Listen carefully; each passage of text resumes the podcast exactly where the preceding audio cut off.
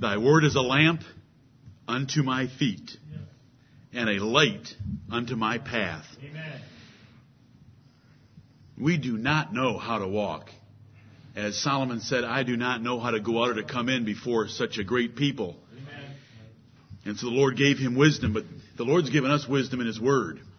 When Elihu knew how to answer Job and his three friends, it was because the inspiration of the Almighty giveth men understanding.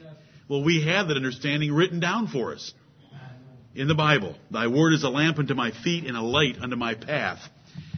I use this verse to open this assembly because if the Lord leads us into Joshua chapter 9, it's in that chapter where Joshua and the princes of Israel forsook the counsel of the Lord and went by their sight and their hearing, and they entered into a discussion and considered emotional elements with a group of men standing before them instead of seeking counsel with the Lord.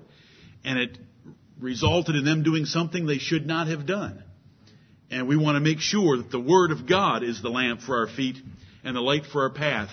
We want to make sure that we are vigilant.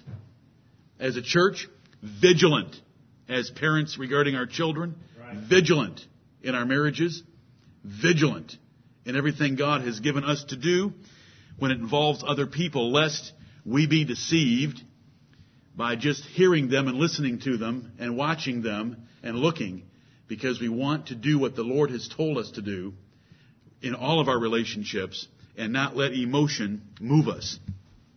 Emotion moved the poor princes of Israel and did something they shouldn't. They did not seek counsel at the hand of the Lord. We want to always seek His counsel. Father in heaven, hear us now in this second assembly. O Lord, we are thankful for the great deliverance you gave Israel into the land, the promised land that you had assigned to them and their tribes. But we see that they did not always seek counsel at your mouth. And we want to be a people that always waits for the Lord to teach us and show us what we ought to do. Amen. O Lord, keep our hearts trembling and humbled before thy precious word and open that word to us that we might know what you would have us to do in every part of our private lives and every part of our public worship.